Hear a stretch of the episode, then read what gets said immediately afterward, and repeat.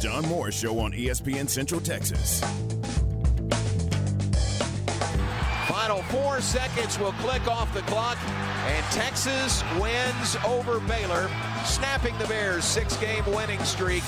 Texas wins over the Bears 76 71, the final score. Well, finally it comes to, the, to an end. Baylor outshot its last three games and still won against high quality opponents. In this game, they just uh, couldn't withstand that. They shoot it at just 37% for the ball game. Now back to today's JMO Radio Show from the Allen Samuel Studios. Here's the voice of the Bears, John Morris and Aaron Sexton. I like cut courtesy of the Baylor Sports Network from Learfield. Those two uh, Yahoos with the call on Monday in Austin. Longhorns win the game by five. But again, as we said, uh, if, and it's a big if, but if Baylor had won that game on Monday, we would, and all the other results had stayed the same this week, we would have a six way tie for first place in the league standings at the midway point. How about that? When you talk about a lot of good teams and parity and a tough game every night, nothing speaks to that more than that possibility. Instead, it's uh, Texas on top, four way tie for second, Baylor sitting in sixth at five and four in the league. It's been an interesting first half of the conference round robin. Certainly, uh, nine more big games to play in the second half of the schedule. Thought it'd be good to uh, welcome in our next guest to, to get his thoughts on the Big 12 game so far, the race, and what lies ahead. Man who's got his finger on the pulse of Big 12 basketball, Mark Neely, joins us now. And Mark, we appreciate your time today. Hey, John, always a pleasure, my friend. You act like you were surprised that we had the possibility of a six-way tie right. at the midway point. It's insane, isn't it? Yeah, I, I guess we should have expected that, or maybe uh, you know, I don't know if a ten-way tie is possible, but we're not far off of a six-way tie. Hadn't it been crazy so far this year? It, it has, and you know those top six teams that you're referring to are you know are rock solid NCAA tournament teams. What's interesting from an outside perspective is you know which of those other four Huh. are going to get in the NCAA tournament, and I really think Oklahoma State took a big step in that direction last night. Really, just kind of dismantling OU in Norman in front of a capacity crowd.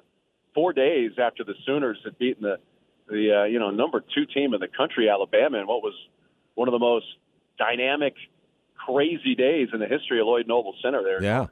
Did you? Uh, I didn't get to watch. Did you do that game last night?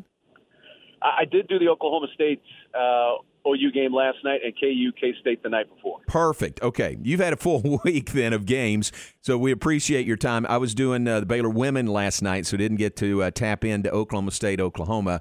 Um, but what what do you uh, you know look at it at the midway point? What what are your overriding thoughts on this league at the midpoint of the conference round robin? I, I think those top six teams, obviously, any of the six are capable of winning the conference. You know, we're probably going to see a team or two, who knows, maybe even three share this thing at the end. But I think the top six all have the caliber of teams that if, you know, a few breaks go their way, uh, then, you know, they're going to find themselves at the top of the, uh, at least grab a share of the conference uh, championship. You know, I, that may be a team with I'm, I'm going to say at least five losses, if not six, and Yeah. some say even seven losses could still get you a share, and and I don't think that's all that crazy. Yeah, isn't that wild to think about that? You know, the the conference champion could be eleven and seven in the league this year. I mean, that's not that far fetched. No, not at all. And, and and I'll have Baylor a couple times next week. I'll have your OU game there in Waco, and then uh, over at TCU. So as we just keep inching closer to the finish line of the regular season, the games just keep getting bigger and bigger. But you know, no question from a Baylor standpoint, those, those first couple of home games, you know, losing two home games by three points. I mean, really, you, you, Baylor is just a couple of baskets away from being the team at the top of the conference right now by themselves. But you know, sometimes that's the way the ball bounces in this conference. Yeah. And the Bears have done a good job uh, bouncing back from that 0 3 start in the league. You know, they'd won six straight before losing Monday in Austin.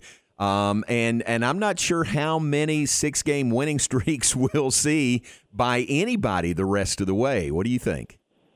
Yeah, I don't think so. It, it's going to be pretty darn difficult. There's just, just too many good teams, and it's so difficult to win on the road in this conference that, uh, yeah, that it, it, it's really unlikely. watching the game, your game at, in, in uh, at Texas the other night, you know, it just seemed like it was just a bad start. You know, it, it, it's difficult to overcome. I've unfortunately not. I've been inside the news. Have not had a game there. Kind of home court environment or advantage can Texas develop that into? Because I'll be honest, you know, for me, Texas is kind of the enigma Yeah. in the conference, and I'm not just saying that because they're leaving the conference soon, but you know, the Irwin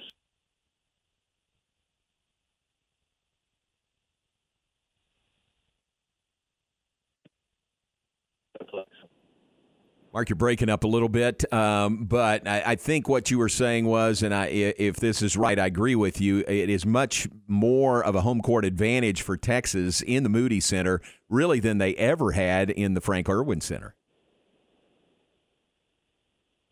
I'm actually driving home to Kansas City at this very moment. The game in Norman last night ended a little too late for me to make the drive home, and we realized. I don't know if anything happened in Waco overnight, but there was some some freezing rain overnight in Norman, so I didn't get out of Norman until about 11 a.m.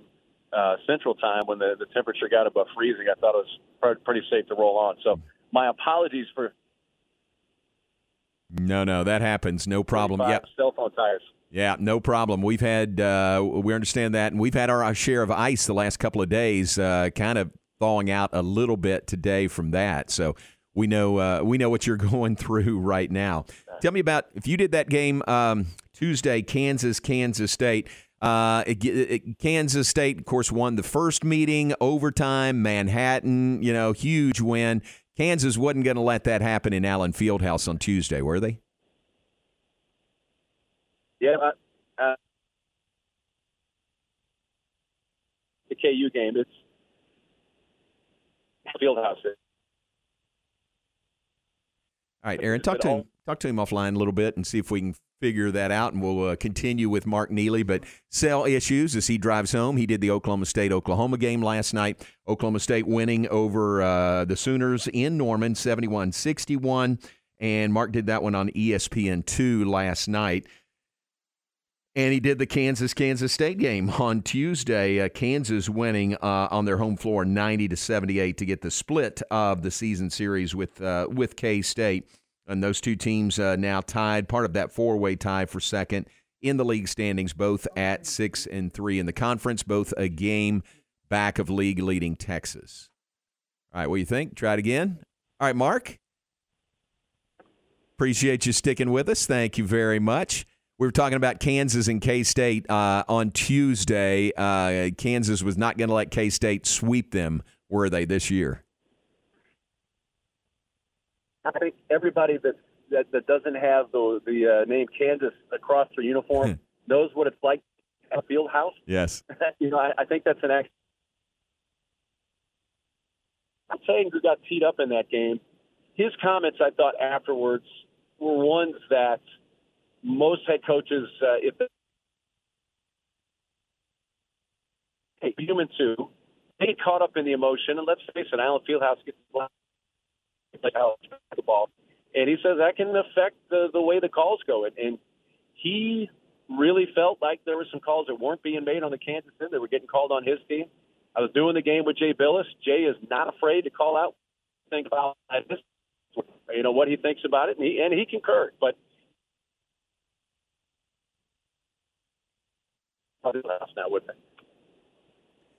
Yeah, and Coach uh, Tang, I think part of what he said was, I've been here a lot of times and I've seen this a lot of games before, and uh, that translated means uh, with Baylor going into Allen Fieldhouse and having seen it before. So that was, I think, the history he was uh, referring to, don't you think, in postgame?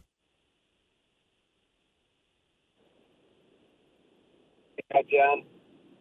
I think I got you back here. My apologies. I thirty five. I'm between them.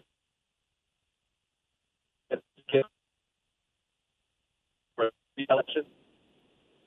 Yeah, no problem. Uh, this this happens, and you throw in weather, and you throw in uh, traveling. So uh, we appreciate Mark being on with us. We will uh, maybe try to reconnect. How about that? Or see if there's uh, Aaron. You just tell me if we have a better option there. But Mark Neely again with ESPN. Uh, it really again has his finger on the pulse of Big Twelve basketball. Look at the two games he's done this week: Kansas, Kansas State, and Oklahoma State at Oklahoma. So, um, and we'll see him twice next week. As Mark said, he'll do the Baylor OU game. That's here in Waco on Wednesday, and the Baylor TCU game Saturday week in Fort Worth.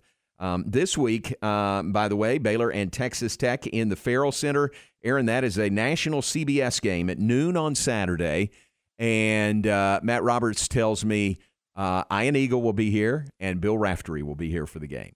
Oh wow! I think that's pretty cool. Now, now a lot of people will say they don't tune into games because of the announcers. But I think if it's Ian Eagle and Bill Raftery, people would tune in yeah, pretty, because of the announcers. Pretty good team, yeah. Right, right. Just happy that it's on the national network and like we talked about. Here we go. Yeah, yeah, no, yeah. we'll skip that. Yeah, not on Paramount Plus on Saturday. it's, it's, not on. It's, it's not on uh, Peacock. Yeah, yeah, Peacock. So, uh, so that's next for the Bears, Baylor, and Texas Tech. We appreciate uh, Mark and his time, but and apologize we couldn't uh, have a better, stronger connection to spend a little more time with him. The game's coming up on Saturday. Uh, how about Kansas at Iowa State? That is 11 a.m. on ESPN. Tech at Baylor, noon on CBS. TCU at Oklahoma State, 1 o'clock on Big 12 Now on ESPN Plus. 10th ranked Texas at number 7, Kansas State. That is 3 o'clock on ESPN 2 on Saturday. And then the nightcap, Oklahoma at West Virginia, 7 o'clock Central on ESPN 2. So uh, another full round of games and uh, great games, hard to predict games uh, coming up on Saturday as we start the second half of the round robin. Let's take a break. We'll be back with more in just a moment. Do appreciate you being with us today. We're brought to you in part by Alliance Bank. Alliance Bank, Central Texas, independently owned, and they've been helping families and businesses in